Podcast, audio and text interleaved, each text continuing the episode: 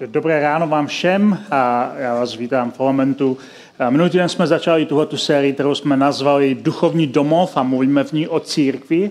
Jak se církev může stát duchovním domovem. Mluvili jsme o tom, že pro mnohé lidi v dnešní době církev, když se řekne církev, jakákoliv církev, nenutně naše církev, ale jakákoliv církev, tak je to pro ně především náboženská a kulturní instituce, která dělá nějaké sociální projekty, která dělá nějaké sociální služby, stará se třeba o nemocné nebo staré lidi, nebo má nějaké školství, třeba má nějaké školy.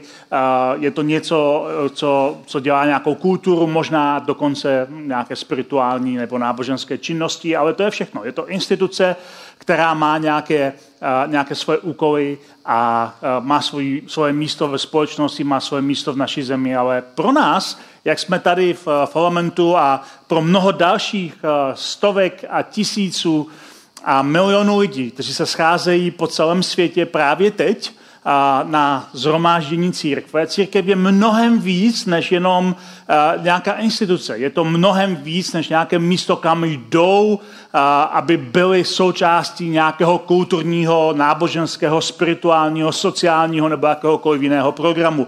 Pro tyto lidi, kteří chodí do církve, církev je něco mnohem víc. Je to více jako rodina, jako komunita lidí, kteří k sobě patří, kteří mají spolu vztahy. Je to komunita lidí, kteří spolu žijí a kteří spolu nějaké věci dělají. A my mluvíme o tom, co to vlastně znamená být součástí církve jako komunity, ne jako instituce.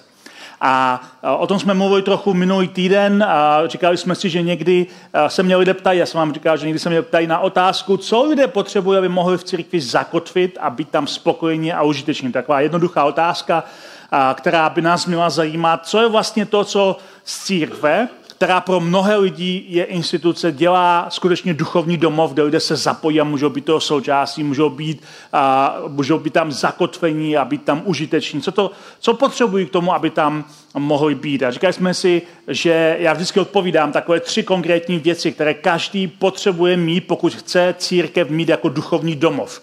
A ty tři věci jsou jako pouta, která nás drží pohromadě, jako takové ty poutka, které drží, drží váš pásek na kalhotách, tak toho jsou poutka, která drží nás pohromadě v církvi. A ty tři pouta, o kterých mluvíme, jsou pouta přátelství, služby a jednoty. A minulý týden jsme začali tím, že jsme mluvili o tom, že pouto přátelství, že pouto vztahu je hrozně důležité, protože sice si uvědomujeme, že ne, nemůžeme být přátelé úplně s každým člověkem okolo nás, protože naše kapacita, vztahová kapacita to nedovolí, každý máme nějakou vztahovou kapacitu, ale každý z nás může být přátelský jeden k druhému a říkali jsme si, že přátelství je hrozně důležité. A tyhle ty tři konkrétní věci, a přátelství, služba a jednota vyplývají z jednoho konkrétního verše, který napsal apoštol Pavel a církvi ve Filipech, což byla taková jeho sponzorská církev, která mu pomáhala v té jeho službě. A on jim tam říká spoustu osobních věcí a jedna z osobních věcí bylo poděkování za spolupracovníka, kterému,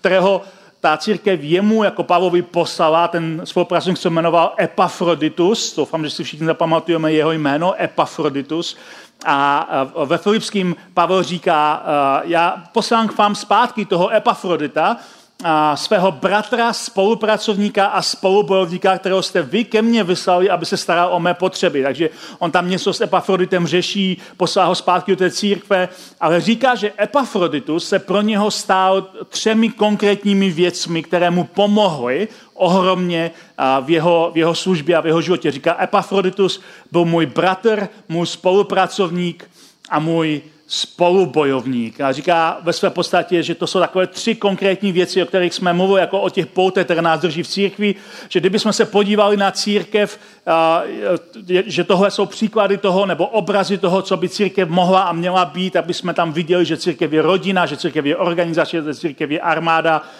jakkoliv si to představujeme a o tom mluvíme v této sérii, co to vlastně pro nás může znamenat. A minulý týden jsme mluvili o tom, že rodina, a v rodině bychom určitě rozvíjeli vztahy. Kdyby církev byla jako rodina, tak bychom tam určitě rozvíjeli vztahy a určitě bychom tam dávali prostor tomu, aby vztahy mohly být silnější. Nejenom mezi námi, ale abychom se učili mít dobré vztahy s lidmi obecně. Protože církev bez vztahu skutečně by byla prázdná kulturní instituce. Církev, která má vztahy mezi sebou, tak samozřejmě to je to jádro, o čem vlastně vůbec křesťanství je. Máme vztah s Bohem a máme vztah jeden k druhému. A možná si můžeme říct jenom velmi stručně, co vlastně děláme jako element pro to, abychom mohli podporovat církev jako rodinu církev, které vztahy mají svoje důležité místo. Tak první věc, kterou děláme, je, že určitě mluvíme o důležitosti vztahu a učíme se, jak spolu žít se nad tím zamyslíte, tak jenom v letošním roce jsme měli několik sérií, které mluvily na téma vztahu. Tereza tady měla sérii vztahová inteligence, měli jsme tady sérii Dům na kraji města, který měla Jana, kde mluvila o konkrétních vztazích, které Ježíš měl s jednou konkrétní rodinou, s třema sourozencema. Mluvíme o, na Family Festu o tom, jak žít v rodinách a nejenom v té své rodině, ale v té širší rodině se svými, uh, se svými příbuznými. Uh, mluvili jsme uh, na, na téma zelená travička, jak se neporovnávat, jak mít zkrátka lepší vztahy, protože věříme, že to je jedna ze základních rolí církve. Učit lidi, jak spolu žít, jak mít dobré vztahy, jak vycházet jeden s druhým.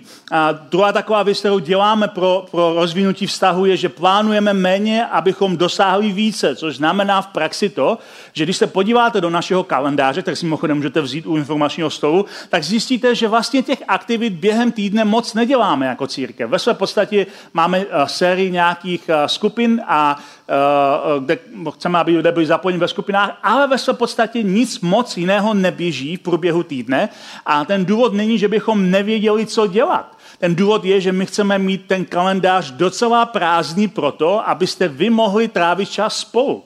Abyste mohli trávit čas spolu jeden s druhým, abyste mohli trávit čas spolu se svými rodinami a abyste mohli trávit čas spolu s přáteli, které máte mimo církev, protože my věříme tomu, že vztahy jsou důležité, tak pro ně chceme vytvořit program. Jsou církve, které plánují každý den v týdnu nějakou aktivitu a my jsme na začátku, když vznikl element před 16 lety, říkali, že my vás nechceme vidět v církvi každý den. My vás nechceme vidět v církvi víc než dvakrát týdně. Běžte a žijte mezi lidmi, buďte s lidmi, protože proto plánujeme méně, abychom zkrátka měli lepší vztahy.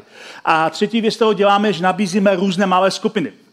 Každý rok, vždycky od září do léta, běží semestr malých skupin, nabízíme různé skupiny. V té letošní sezóně, která právě končí, jsme měli devět skupin, teď zrovna dáváme dohromady nabídku skupin na příští sezónu. A jestli nejsi v žádné skupině, malé skupině, tak tě si maximálně pozbudit tomu, až v, někde v srpnu nebo v září budeš mít v ruce seznam skupin, aby se podíval do toho seznamu a řekl si, do které skupiny se v letošní sezóně chci zapojit. Protože skupina je něco jako, jako vědomé rozhodnutí, že s někým vybudují přátelství během toho roku. A protože, jak jsme si říkali, přátelství je láska svobodné vůle. My se rozhodujeme mít společný zájem, mít společný cíl, trávit čas s někým a přátelství může se rozhodnout vybudovat. Není to něco, co vzniká jako nějaký, nějaká jiskra, která přeskočí, ale přátelství je rozhodnutí svobodné vůle a ty se můžeš rozhodnout, já chci být v součástí nějaké skupiny, protože tahle ta skupina mi pomůže se zapojit lépe, mít lepší vztahy. Ale tohle byla jenom ta první část, toho, co Epafroditus byl pro Pavla, rodina. Ale pak také on říká, Epafroditus byl můj spolupracovník a to ukazuje jednu důležitou věc, že církev není jenom rodina. Církev je rodina, ale není jenom rodina. Církev zároveň je také nějaká organizace. To znamená, je tam, je tam potřeba, aby byli lidé, kteří něco dělají, kteří vytvářejí něco pro sebe dohromady. A kdybychom, a kdybychom byli a viděli církev jako, rodi, jako organizaci, tak bychom viděli, že, a, že církev jako organizace něco společně dělá, že má nějaké pouto vzájemné služby. Že zkrátka v církvi jsou lidé, kteří slouží v té církvi, kteří něco dělají. A proto je to hrozně důležitou součástí toho, co znamená patřit do duchovního domova. Každý, kdo chce patřit do duchovního domova církve, potřebuje v tom duchovním domově sloužit. Potřebuje tam mít nějakou službu, potřebuje tam zkrátka společně něco dělat. To nás táhne k sobě, to nám pomáhá věci dělat dohromady. A možná si říkáš, mnoho z nás jsme ve službě a v církvi, pomáháme v nějaké konkrétní oblasti, děláme nějakou důležitou věc, a to je moc fajn a já si toho moc vážím. A tohleto slovo, které dneska říkám, nemá být pouze motivace pro ty, kteří nic nedělají, aby začali něco dělat. Doufám, že to alespoň některé z vás tomu dovede, ale je to také zároveň pozbuzení pro vás, kteří jste zapojeni do služby, kteří v elementu sloužíte a kteří něco děláte v elementu, kteří sloužíte Bohu v rámci své církve. Je to také pozbuzení pro vás, protože to, co děláte, má smysl, má, uh, má nějaký uh, důvod a má nějaké výsledky. Já jsem na to velmi vděčný. A pošto Pavel píše do jiné církve v Korintu, takovou, takový pozbuzující verš, aby věděli ti lidé, že jejich služba vždycky má význam pro Boha. A on, on tam říká v tom verši, uh, proto moji milovaní bratři, a myslím, že tam můžeme zahrnout i sestry, uh, buďte pevní a nepohnutelní, rozrůstejte se v pánově díle a vězte, že vaše práce pro pána není zbytečná. Důvod, proč to Pavel píše té církvi do Korintu je, že mnozí lidé v té církvi slouží, ale mají pocit, že jejich služba je zbytečná. Že to nikdo nevidí, že to nikdo neocení, že to možná nemá žádný hlubší význam. A on říká, nezapomeňte, tady je spoustu věcí v tom verši, a on říká, nezapomeňte, že to děláte pro pána, ale vězte, že ta vaše služba, kterou děláte pro pána, není zbytečná. Není to marné. Není to zbytečné. Má to nějaký dopad, má to nějaký význam. A to je hodně důležitá věc. A proto také bych chtěl, aby dneska každý z vás, kdo pravidelně slouží v elementu, abyste věděli a slyšeli ten větší obraz, proč je služba pro nás tak důležitá, a abyste věděli, že to není zbytečná věc, cokoliv v té církvi děláte. A e, já bych chtěl jenom říct, možná na začátek, než se pustím do nějakých konkrétních příběhů a veršů, že eh, když se někdo přijde podívat do elementu zvenčí a nikdy tady nebyl a nezná vlastně, jak to chodí, tak na první pohled mu musí připadat, že církev jako je element je vlastně taková jako hodně dobrá, zvládnutá dobrovolnická organizace, protože tady spousta věcí, které tady fungují, které někdo připravil a které někdo řídí nebo operuje nebo s tím prostě pracuje. A my v Elementu máme zhruba 90 lidí, kteří pravidelně slouží v nějaké konkrétní oblasti, kteří něco dělají, kteří slouží v nějaké činnosti pravidelně v rámci církve a my jsme za to velmi vděční a my těm lidem říkáme dobrovolníci, protože to dělají dobrovolně. Zároveň ale chci říct, že někdy to slovo dobrovolník je, nevystřuje úplně přesně, jak vnímáme tu práci těch lidí. Protože dobrovolník člověk může být v různých organizacích a v různých uh, skupinách. Uh, člověk může být dobrovolník v různých neziskovkách nebo v různých uh, organizacích, které se starají o nějaké potřeby.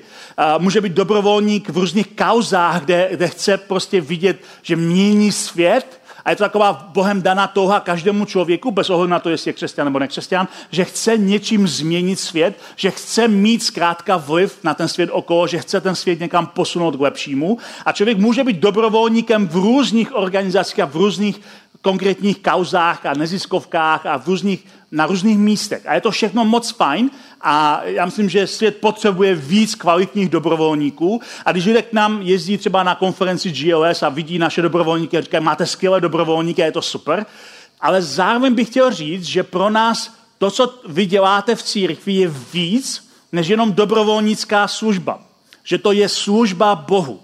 Že to je z našeho pohledu Každá služba, kterou děláte v církvi, je duchovní činnost bez ohledu na to, jak prakticky může vypadat. A to je hrozně důležitá věc. Protože pro mnohé lidi, uh, oni, když dělají něco praktického, tak v tom nevidí nic duchovního, ale já vám chci dneska říct, že pro službu v církvi to je větší, hlubší dopad pro nás, než pouze dobrovolnická činnost jako taková, že to má duchovní přesah, že tím pomáháme lidem na jejich duchovní cestě a že vaše služba, byť může vypadat velmi praktická, má duchovní potom, duchovní význam a duchovní dopad. Služba v církvi totiž je pro Boha, je to služba, která je z lásky k Bohu, je to služba, která, kterou Bůh bere vážně. Možná si pamatujete, že jsem po Velikonocích tady mluvil na téma, že jsme občané nebe, že sedíme zároveň v nebě, zároveň na zemi a co to vlastně znamená. A služba Bohu v církvi je jeden z projevů, jak přitahujeme nebe na zem. A, pošto Pavel napsal právě v té církvi do Korintu jednu takovou takový krátký verš, který se mi hrozně líbí, protože evokuje přesně to spojení nebe a země. On tam říká, jsme tedy boží spolupracovníci. On tam rozebírá otázku jednoty, o tom budeme mluvit trochu víc příští týden, ale eh, on zhrnuje celé to svoje učení, celé ten svůj eh, ten postup, o kterém mluví, do takové jednoduché věty. Že říká, my jsme boží spolupracovníci. A já si pamatuju, když jsem před léty ten verš četl, uh, jak se mi najednou otevřeli oči. Já jsem si říkal, to je fantastické. To je fantastická zpráva, že Bůh si mě vybral jako svého spolupracovníka. Že Bůh si tebe vybral jako svého spolupracovníka. Že nejsi součástí jenom nějakého davu, který ho následuje, který poslouchá nějaké učení. Že jsi jeho spolupracovník, že s ním děláš něco, že s ním přitahuješ nebe na zem, že s ním se snažíš vytvořit prostředí, aby nebe se prolomilo na zem, aby se Bůh dotkl konkrétních lidí a vysvobodil je z moci a temnoty. A je to úžasná věc, že Bůh si nás vybral jako spolupracovníky a samozřejmě pro nás jako křesťany, kteří se snaží a, sloužit a žít podle toho, jak si Ježíš přeje, je pro nás velké pozbuzení, že Ježíš sám, když přišel na svět, tak přichází jako služebník. Přichází jako někdo, kdo něco dělá pro jiné lidi. A Ježíš sám to říká v Evangeliu Marka úplně nepokrytě. On říká, ani syn člověka a přece nepřišel, aby se mu sloužilo, ale aby sloužil. A dal jako, svůj život jako výkupné. On říká, ani já jsem nepřišel proto, abyste mi sloužili. Já jsem přišel proto, aby jsme sloužili spolu dalším lidem. Já jsem přišel proto, abych sloužil. A na začátku úplně, když, když Evangelia popisuje, jak Ježíš dává dohromady ten svůj tým, ten svůj tým těch lidí, kteří se později nazývali apoštolové, tak on, on vlastně pozval do toho týmu, aby byli s ním a aby dělali společně nějaké věci. Protože být s někým, to je ten vztah, a dělat s někým něco jsou, ne, jsou neoddělitelné nádoby. Nedá se to rozdělit, nedá se to, nedá se to dát v tom nějaké, nějaké něco mezi to říct, hele, já budu jenom s Ježíšem, ale nechci s ním nic dělat. Ježíš vždycky zve lidi do svého týmu, aby byli s ním, aby s ním něco dělali. Protože on sám přišel, aby něco dělal pro jiné lidi, aby sloužil pro jiné lidi. Proto má služba takovýhle duchovní přesah. Je to něco, kdy Bůh něco dělá a nás zve do svého týmu, abychom pracovali v tom týmu s ním. A, a, a poštol Petr později, jeden z těch, té, té úplně původní skupiny těch Ježíšových apoštolů, a, tak on později napsal v jednom svém dopise, že Bůh nás nejenom zve do toho týmu, ale že nás obdarovává konkrétními dary, abychom mohli sloužit v konkrétních oblastech v tom týmu. On říká, první Petrově říká, každý z vás dostal nějaký dar. A tak si jimi navzájem služte jako dobří správci rozmanité boží milosti. A samozřejmě každý z nás má dary, má talenty, přirozené talenty, se kterými se rodíme, které potřebují rozvinout, ale se kterými se rodíme. Každý z nás má životní zkušenosti, ty pozitivní, ale dokonce i ty bolestivé, které se stávají definujícími prvky tím, kdo jsme a jak můžeme pomáhat nebo jak můžeme a, pracovat v našem životě vůči jiným lidem, jak můžeme sloužit jiným lidem. Ale ti, kteří jsou následovníci Krista, tak Petr říká, máte navíc duchovní dár to, to slovo dar je charismata, je to duchovní dar, je to něco, co Bůh dává jako dar. Každý z vás, kdo je následníkem Krista, má konkrétní dar, nebo možná dokonce více darů, abyste mohli sloužit jako dobří správcové tom, toho, že jste dostali tenhle ten dar milosti, tak tím můžete sloužit jeden druhému. Sloužit navzájem. To Pavel píše křesťanům v církvi. A někdy lidé si říkají, no já sloužím tak jako všude, kde jsem. Ale on tady píše konkrétním křesťanům a říká, vy si konkrétně služte jeden druhému navzájem z dary, které jste dostali. Protože ty duchovní dary jsou proto, aby církev byla lepší a silnější, když si tam lidé vzájemně slouží jeden druhému. Proto, proto říkám, každá služba církvi má duchovní přesah, bez ohledu na to, jak prakticky vypadá. Ta duchovnost té služby není totiž daná obsahem, co děláme, ale kdo ke službě volá a jak tu službu dělá.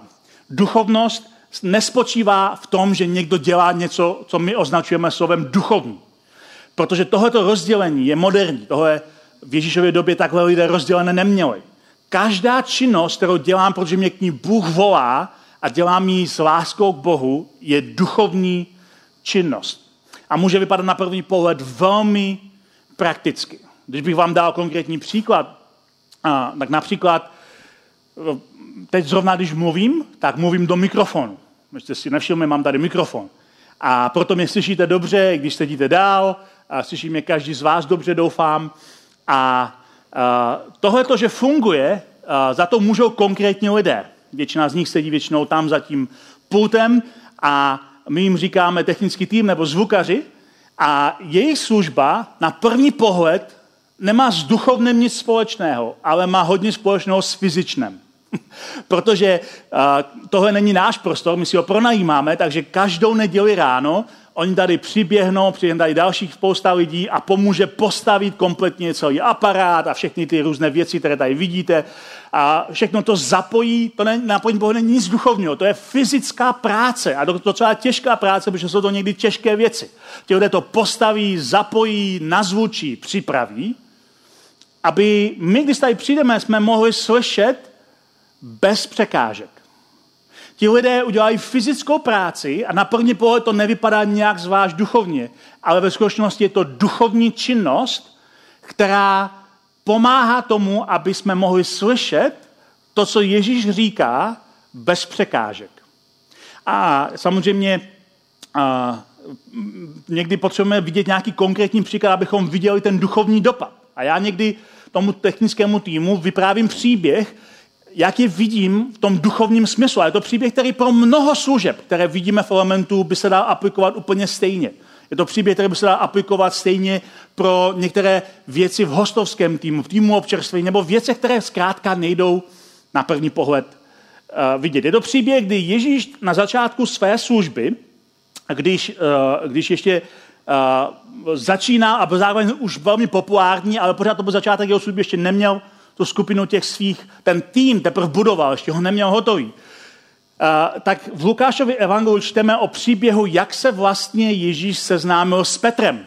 Petr později byl jeden z těch hlavních Ježíšových uh, následovníků a poštolů v tom jeho týmu a seznámil se s ním skrze službu. Uh, takže já vám přečtu ten příběh, řeknu tomu pár věcí. Jednou, když na začátku, když stál na břehu Genezareckého jezera, a lidé se na něj tlačili, aby slyšeli boží slovo, uviděl poblíž stát dvě lodi.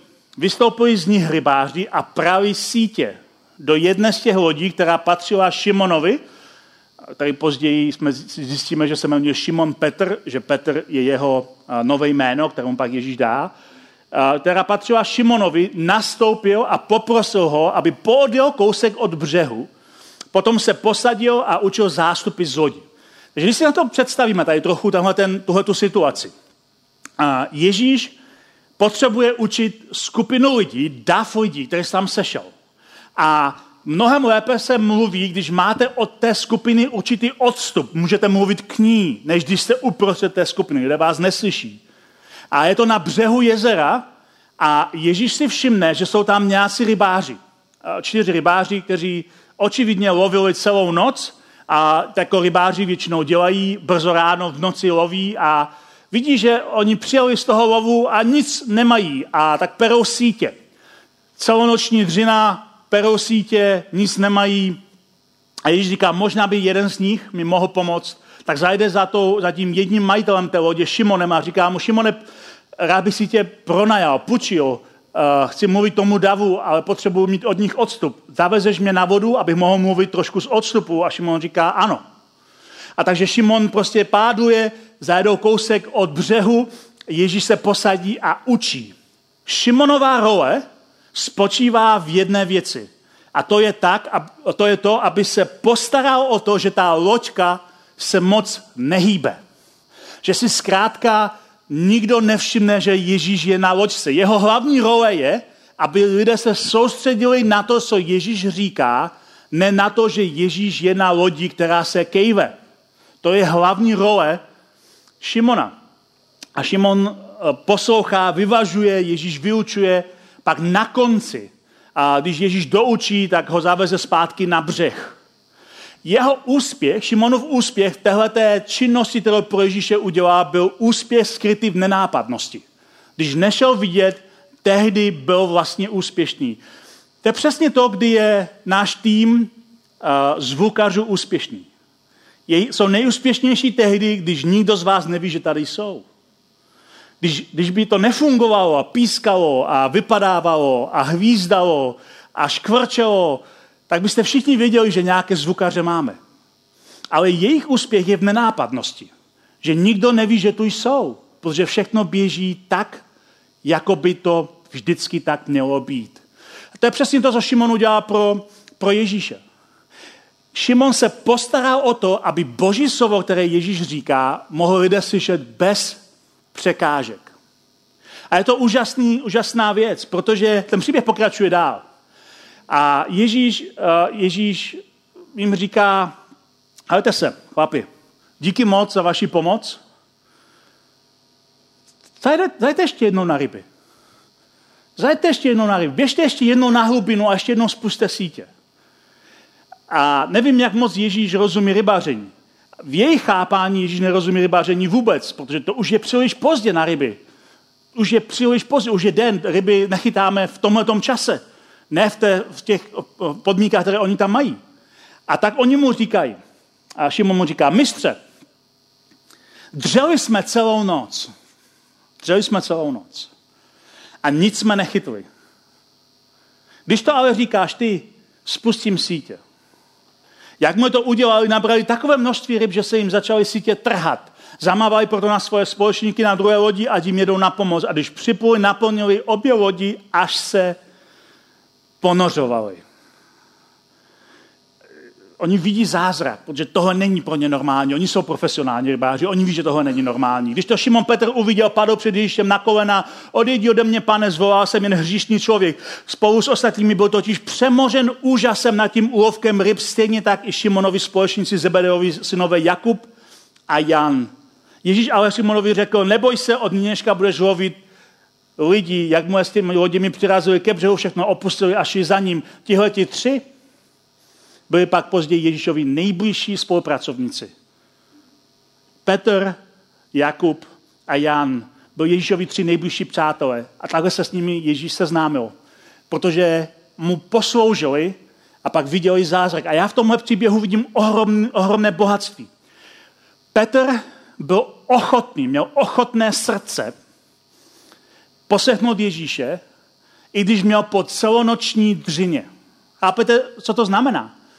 My někdy si říkáme, jo, jsem unavený a nemůžu sloužit Bohu. Petr měl celonoční dřinu, kdy neměl žádný úspěch v práci. Takže kromě toho, že celý no, celou noc pracoval těžce, dřel, jak sám říká, bez výsledků, tak zároveň se ani moc dobře necítí hodně svojí práce a přesto ochotně pro Ježíše něco udělá. Určitě to pro něho byla oběť. Po celonoční dřině něco udělat. Byla to pro něho oběť jít a dá sloužit Ježíši. Byla to oběť, ale výsledkem bylo, že otevřel dveře. Otevřel dveře k zázraku, který viděl, otevřel dveře k tomu, že Ježíš mu dává nové poslání. Teďka budeš lovit lidi, povolává ho do jiné služby. Dává mu něco nového. A to je přesně, jak Ježíš funguje. Že když vidí, že jsme ochotní, že obětujeme, tak nám odevírá dveře. Když vidí naše ochotné srdce, když vidí, že něco obětujeme, tak nám odevírá dveře do dalších a dalších věcí, o kterých se nám nikdy nesnilo. Nikdo nezačíná tím, že je světoznámý, všichni začínají tím, že pomáhají vyrovnávat loďku. A stejně, stejný princip později píše apoštol Pavel, to byla druhá významná osobnost eh, eh, toho nového zákona, té křesťanské části Bible. Pavel, on později napsal eh, svému, svému učedníkovi Timoteovi, on říká, děkuji k tomu, kdo mě posilnil Kristu Ježíši, našemu pánu, že mě uznal za spolehlivého a ustanovil ke službě. Uznal za spolehlivého a ustanovil ke službě. Uznal mě za spolehlivého. Viděl, že na mě může spolehnout. Viděl, že mám ochotné srdce, že jsem ochotný něco obětovat a proto mě ustanovil do nějaké role. Dá mi nějakou službu. A proto Pavel později píše o službě hodně a píše na různých místech, jak vypadá křesťanská služba, co to znamená křesťanská služba, v čem je výhoda křesťanské služby. A říká, že služba vždycky oběť je. Na tom slavném místě v listu Římanům Pavel píše, vybízím vás tedy, bratři, skrze milosrdenství Boží, abyste vydali svá těla oběť živou, svatou a příjemnou Bohu, to je vaše rozumná služba Bohu. A ti lidé, kterým to píše, tak to nejsou lidé jako my dneska, když mluví o obětech, tak si představujeme finanční nebo časovou oběť. Ale to byli lidé, kteří stále byli v systému, chrámových systémech, kde se obětovali zvířata. Oni viděli, co znamená oběť. Oni viděli, že oběť pro, pro mnoho jejich, uh, jejich uh, sousedů znamenalo vzít zvíře, jít s tím do chrámu, tam ho podříznout a obětovat. To byla pro ně oběť. Prolevala se krev.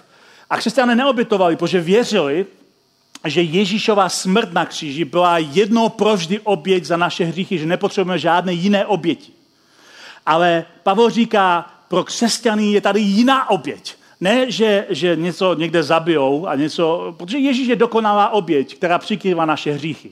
Ale ta nová oběť pro křesťany je, že se na oltář pokládáme dobrovolně my sami. Jsme živou, Bohu milou, příjemnou obětí. Že se pokládáme na oltář my sami a říkáme, my jsme pro tebe oběť. A ta naše oběť je tak živá a přímo vede ke službě Bohu. A Pavel pak v té pasáži, kterou si můžete přečíst později, rozebírá, co to vlastně znamená, že se pokládáme jako živá oběť na oltář. Jak nám dává eh, Bůh dary, abychom mohli právě být obětí, která přináší užitek pro mnoho dalších. A celá ta pasáž se dá zhrnout do takové věty, že služba je oběť na základě našich duchovních darů, kterou sloužíme pro potřeby a užitek těla Kristova, což je Pavlovo oblíbené přirovnání církve jako tělo Kristovo.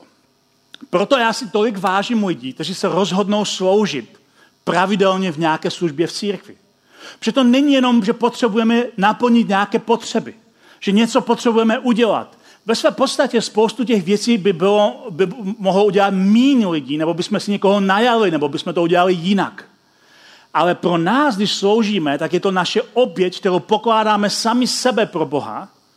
A je to zároveň mentální přesun v naší hlavě, kdy církev pro nás přestává být místem, kam chodíme na návštěvu, slyšet, co někdo říká a slyšet, jak někdo zpívá a dát si kafe, které někdo uvařil, ale stává se naší církvi, naším domovem, kde my sami sebe pokládáme jako oběť a kdy my sami můžeme sloužit Bohu v různých darech, které nám dál. A tenhle ten přesun od pozorovatele k přispěvovateli, od konzumenta ke společníkovi je radikální přesun. Je to radikální přesun, který má ohromný dopad na náš vlastní život. A chtěl bych na závěr jenom říct, připomenout to, co jsem, co jsem četl v tom verši od Pavla a také z toho příběhu od Petra. Služba je vždycky oběť. Aby naše služba Bohu za něco stála, musí nás něco stát. Petr v tom příběhu byl úžasný v tom, že měl po celou noční šichtě, která byla navíc velmi neúspěšná, ale přesto se rozhodl obětovat čas svého času, čas svých sil a tím odevřel dveře, o kterých ani nevěděl, že existují. Pokud se rozhodneme obětovat čas sami sebe ve službě Bohu v rámci místní církve, tak zjistíme, že lidé, kteří obětují něco ve službě Bohu, najdou v církvi vždycky pravý domov. Najdou v církvi místo, kam nejenom chodí, ale kam patří. A zjistí, že církev je pro ně víc než nějaká instituce, než nějaké místo pro návštěvu. Zjistí, že církev je pro ně duchovním domovem. Proto služba je vždycky důležitou součástí našeho procesu, jak se z církve může stát duchovní domov.